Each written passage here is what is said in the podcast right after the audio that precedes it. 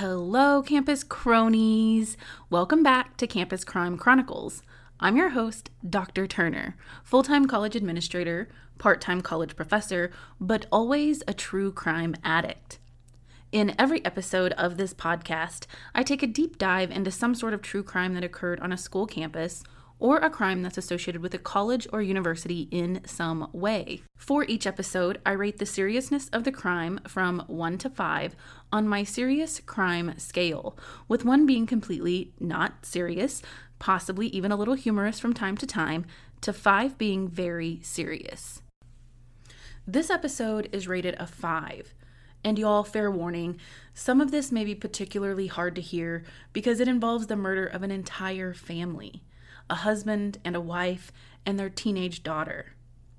In twenty fourteen, three members of a prominent newspaper publishing family in Duncan, Oklahoma, were shot to death inside their home. The one and only suspect, the family's nineteen-year-old son and brother, who was attending college at the University of Oklahoma, confessed to the triple murder the day after their bodies were discovered. This episode is titled A Greedy Betrayal. So without further ado, let's get started.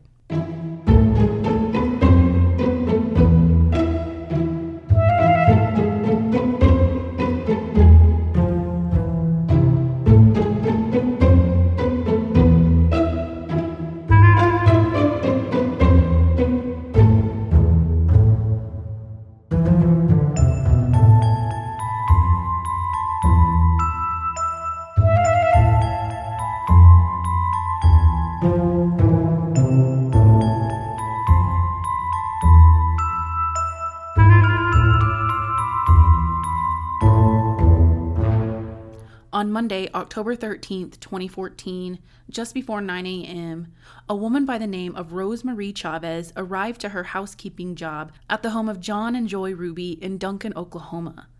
When she walked inside, expecting to start her day as she normally did, she soon realized that something was very, very wrong. As she stepped into the kitchen of the family's home, she found three members of the family lying on the floor, covered in blood. The three of them, fifty-year-old John, forty-eight-year-old Joy, better known as Tinker, and their seventeen-year-old daughter, Catherine, were dead. All three had been shot in the head or back. Rose Marie, shocked and confused and just absolutely beside herself, quickly dialed nine one one, and authorities soon arrived to secure the scene. According to the reporting of Rachel Snyder for the Norman Transcript, they found five nine millimeter Luger shell casings, three cell phones, a cell phone S D card, five latent fingerprints, a bullet fragment and jacket on the living room floor, a bullet in the doorframe of the kitchen, and a partial copper bullet jacket in the kitchen wall. At first glance, though, the murders appeared to be the result of a robbery gone wrong, but that theory would quickly be dismissed after speaking to the only surviving member of the immediate family, nineteen-year-old Alan Ruby. So, right off the bat, police's first order of business was to contact Alan Ruby to deliver the tragic news. Ruby was a freshman political science major attending the University of Oklahoma in Norman, about seventy-five miles away. The first person to get in touch with Ruby was actually Rose Marie's daughter, who reached him on his cell phone.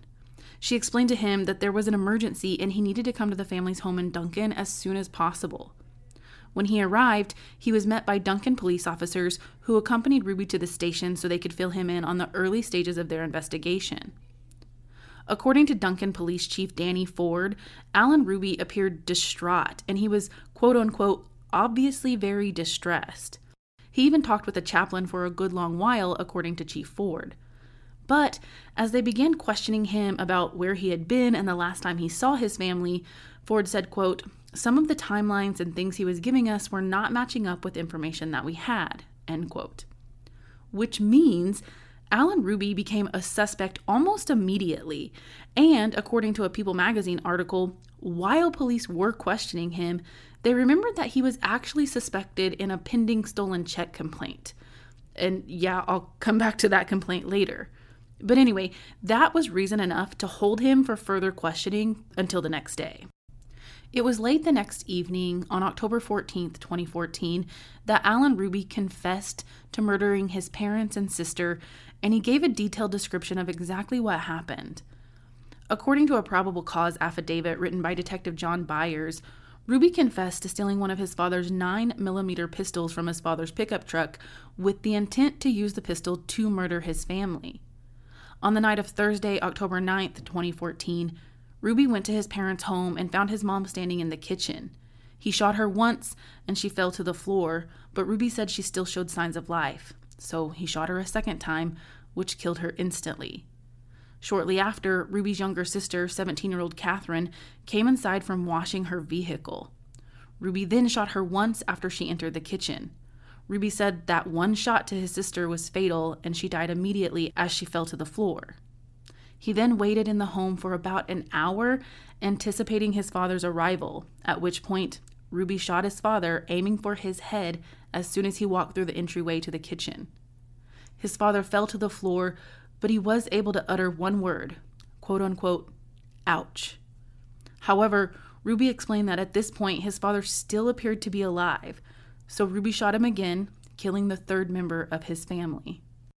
Afterward, according to Ruby's confession, he took some items from the family's home and disposed of them in a local lake, which included the pistol he used to kill his family and recordings of video surveillance of the house.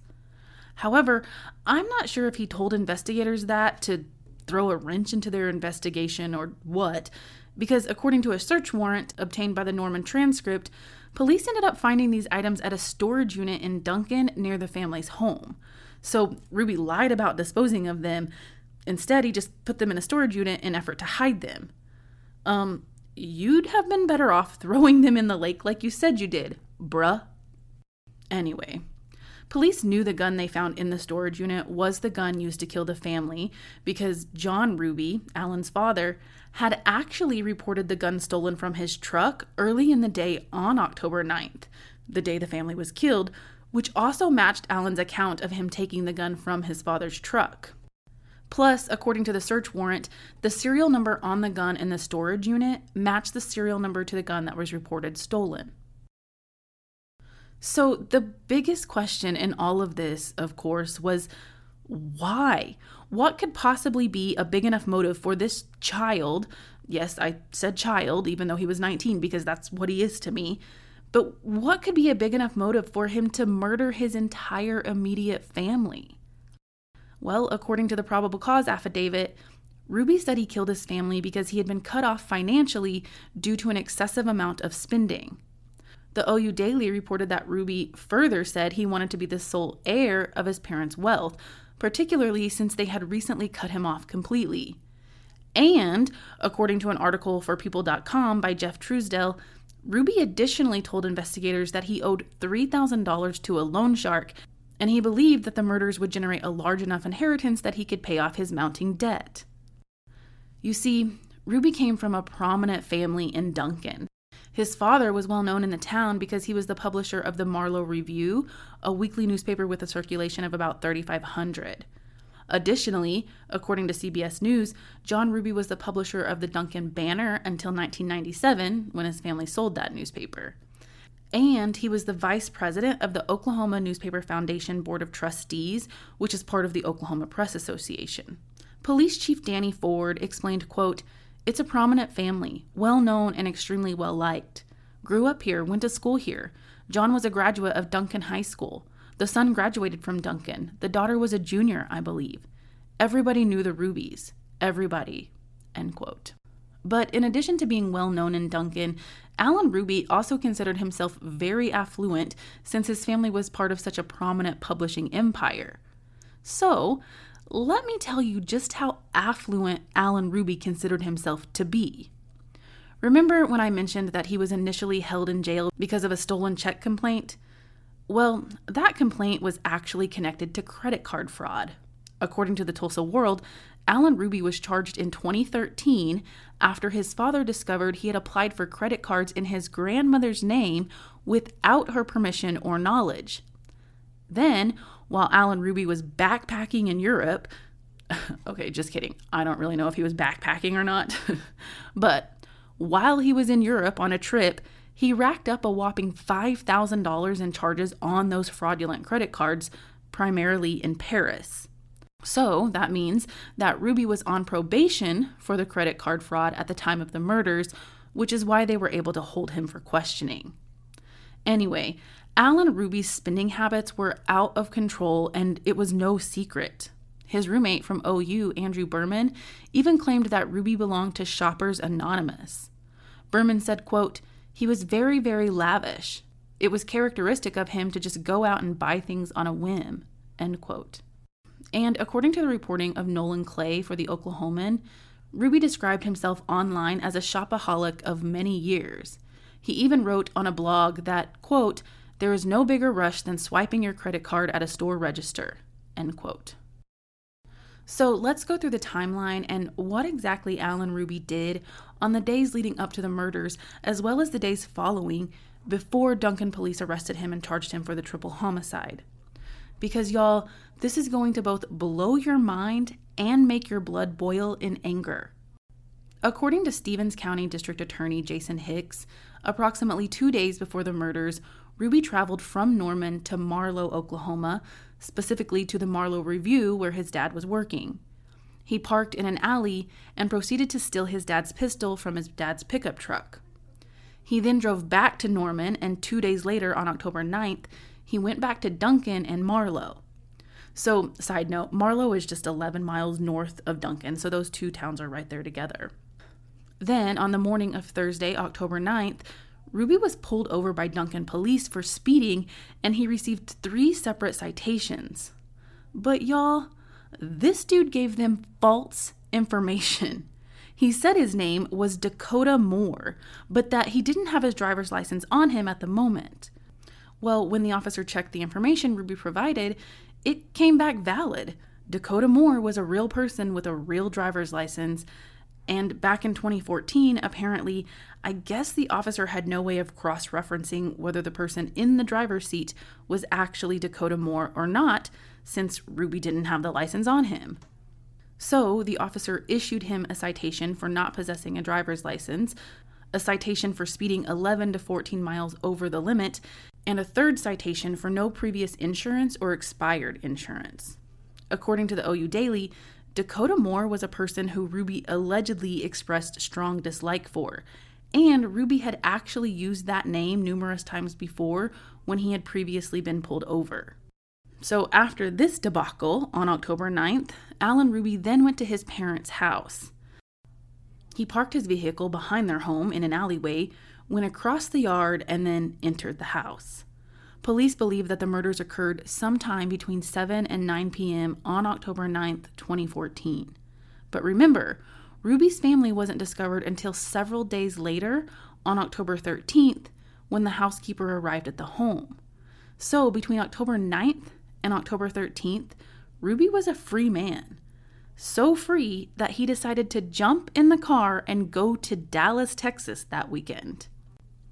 You see, that Saturday in Dallas, the O U Sooners were playing in the annual Red River Rivalry game against the Texas Longhorns. Ruby didn't attend the game, but he did check into the Ritz-Carlton Hotel with some of his college friends, and they partied the weekend away. And it was all done on his parents' dime as their lifeless bodies lay in the house in which Alan Ruby grew up. Uh, yeah. So I'll let y'all sit with that for a minute. Spring is in full bloom. Are your finances? With the Chime Secured Credit Builder Visa Credit Card, you can build credit with everyday purchases and regular on-time payments, all with no annual fees or interest. With Chime Secure Credit Card, you can start improving your credit scores right away. Get started today at chime.com slash build. That's chime.com slash build. Chime. Feels like progress. The Chime Credit Builder Visa Credit Card is issued by Bancorp Bank N A or Stride Bank N A, members F D I C. Out-of-network A T M withdrawal and O T C advance fees may apply. Terms and conditions apply. Go to chime.com slash disclosures for details. Anyway, his roommate, Andrew Berman, was one of the friends who traveled to Dallas and stayed in the hotel with Ruby. Upon discovering what Ruby did to his family, Berman said he was in pure shock and disbelief. He told C B S News, quote, "We were laughing, making jokes, and he was hiding this, which is one of the scariest things. Nothing he ever did sent up any major red flags," end quote. Now, I have no idea how long Ruby and his friends stayed in Dallas, but when Ruby was summoned to the family's home in Duncan on Monday, October thirteenth, police noticed some odd behavior from him right away. C B S News reported that Ruby was documented as acting very nonchalant and even a bit cold and callous. D A Jason Hicks told C B S News, quote, "I tend to think this is a very heinous and atrocious crime. This shows the fact that there was no remorse. This shows this was an evil person. Any tears that were shed were crocodile tears." End quote. So, y'all know what happened next. They took him in for questioning, found out about the credit card fraud and probation, and held him until he confessed the next day on Tuesday, October fourteenth. At this point, though, because he clearly violated his probation by crossing state lines and going to Dallas, a judge revoked his probation in December of twenty fourteen and sentenced him to three years in prison and a fifteen hundred dollars fine. He was also ordered to pay five thousand nine hundred eighty dollars in restitution. Following this, in prison is where Ruby remained while his defense team and prosecutors began working on the case of the triple homicide. Okay, so now let's fast forward to his preliminary hearing on June sixteenth, twenty fifteen, just a few months later. Nolan Clay for The Oklahoman reported that Ruby could be seen weeping during the preliminary hearing the whole time. So, Clay reached out to Ruby for comment by writing him a letter and sending it to the state penitentiary where Ruby was being held. Not necessarily expecting a reply back because Ruby was pretty much instructed not to talk to any media, Clay was shocked when a letter came in the mail addressed to Clay from Alan Ruby. So I want to first read you the letter verbatim that Nolan Clay sent to Ruby, which was a typed letter. Then I want to read you Ruby's verbatim handwritten response because Clay was the only member of the media that Ruby has ever made any contact with. Clay's letter, dated June twenty-fifth, twenty fifteen, reads, "Alan, I am a reporter for The Oklahoman, the daily newspaper in Oklahoma City. I was there for your preliminary hearing and watched you weep. Your sorrow that day made me think that you may welcome the death penalty, that you think you deserve it. So I'm asking, if that is the case, do you think you should die? Do you truly feel sorrow, or are these tears, as the prosecutor suggested back in September, more of the crocodile variety? Also, why did you do it in the first place? Was your addiction to shopping that bad? What were you thinking as you killed your mom? What were you thinking as you waited for your sister to come in? What were you thinking as you waited for an hour for your dad with your mother and your sister already dead at your feet? How did you come up with such a plan in the first place? Did you honestly think you would get away with it? I ask these questions not to get a scoop. I've been a reporter plenty of years. I've had plenty of scoops. I just think these are things people want to know. I've included a stamped, self-addressed envelope. That may be against the rules, so the envelope may get confiscated, and you may just have to write me back at the address above using your own stamp and envelope.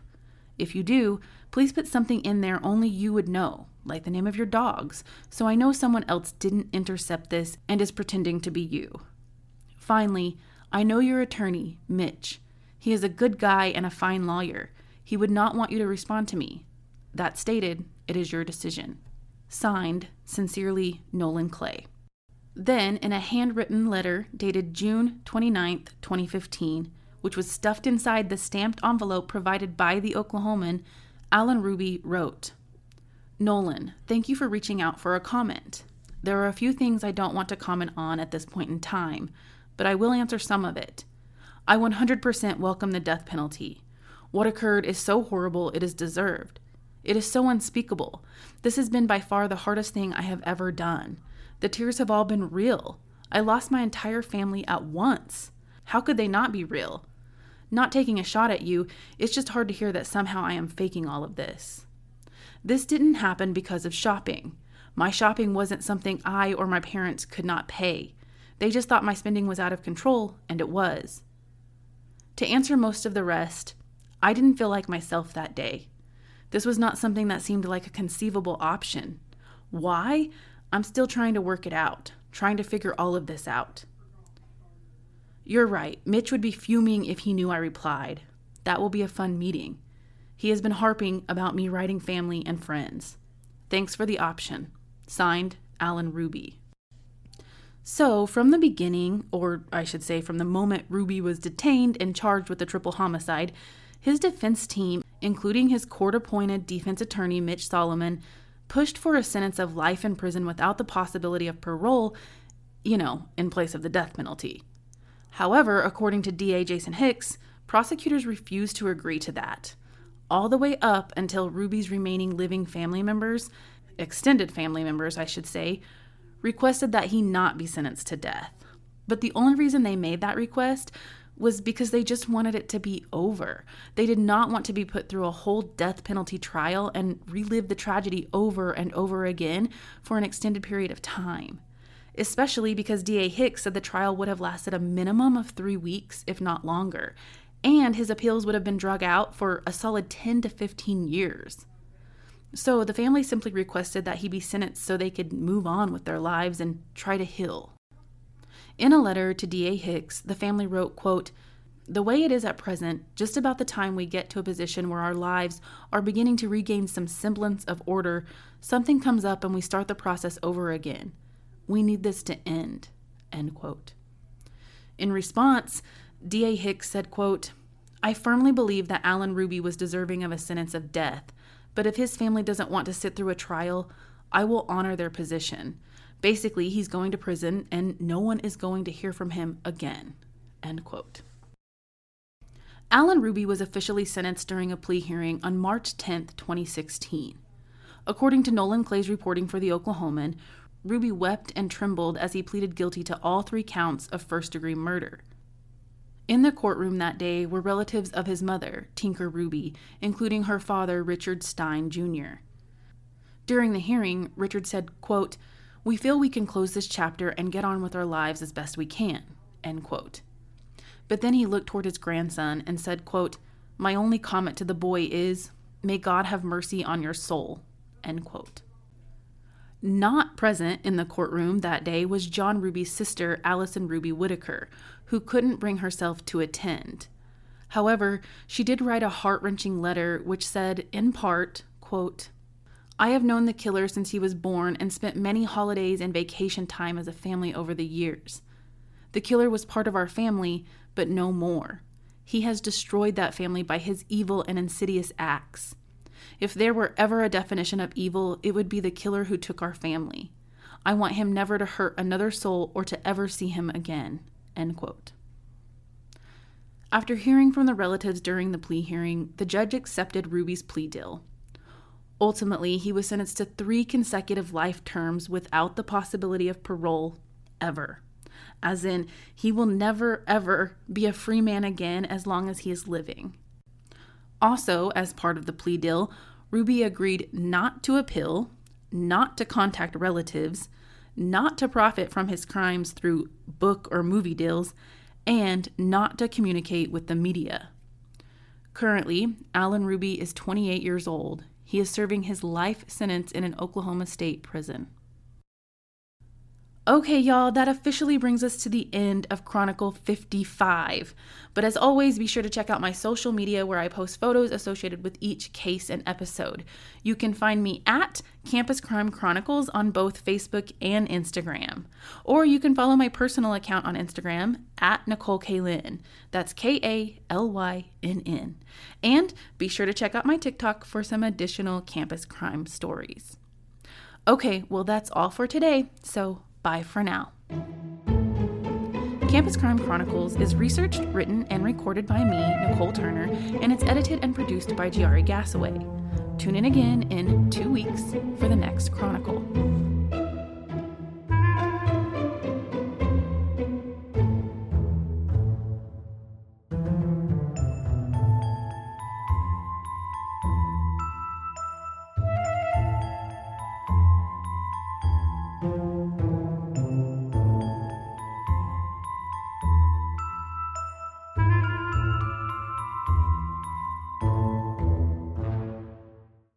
You can probably treat yourself to an ad-free upgrade or at least grab an extra latte after getting a Chime checking account with features like fee-free overdraft up to two hundred dollars with SpotMe, no minimum balance requirements, and no monthly fees.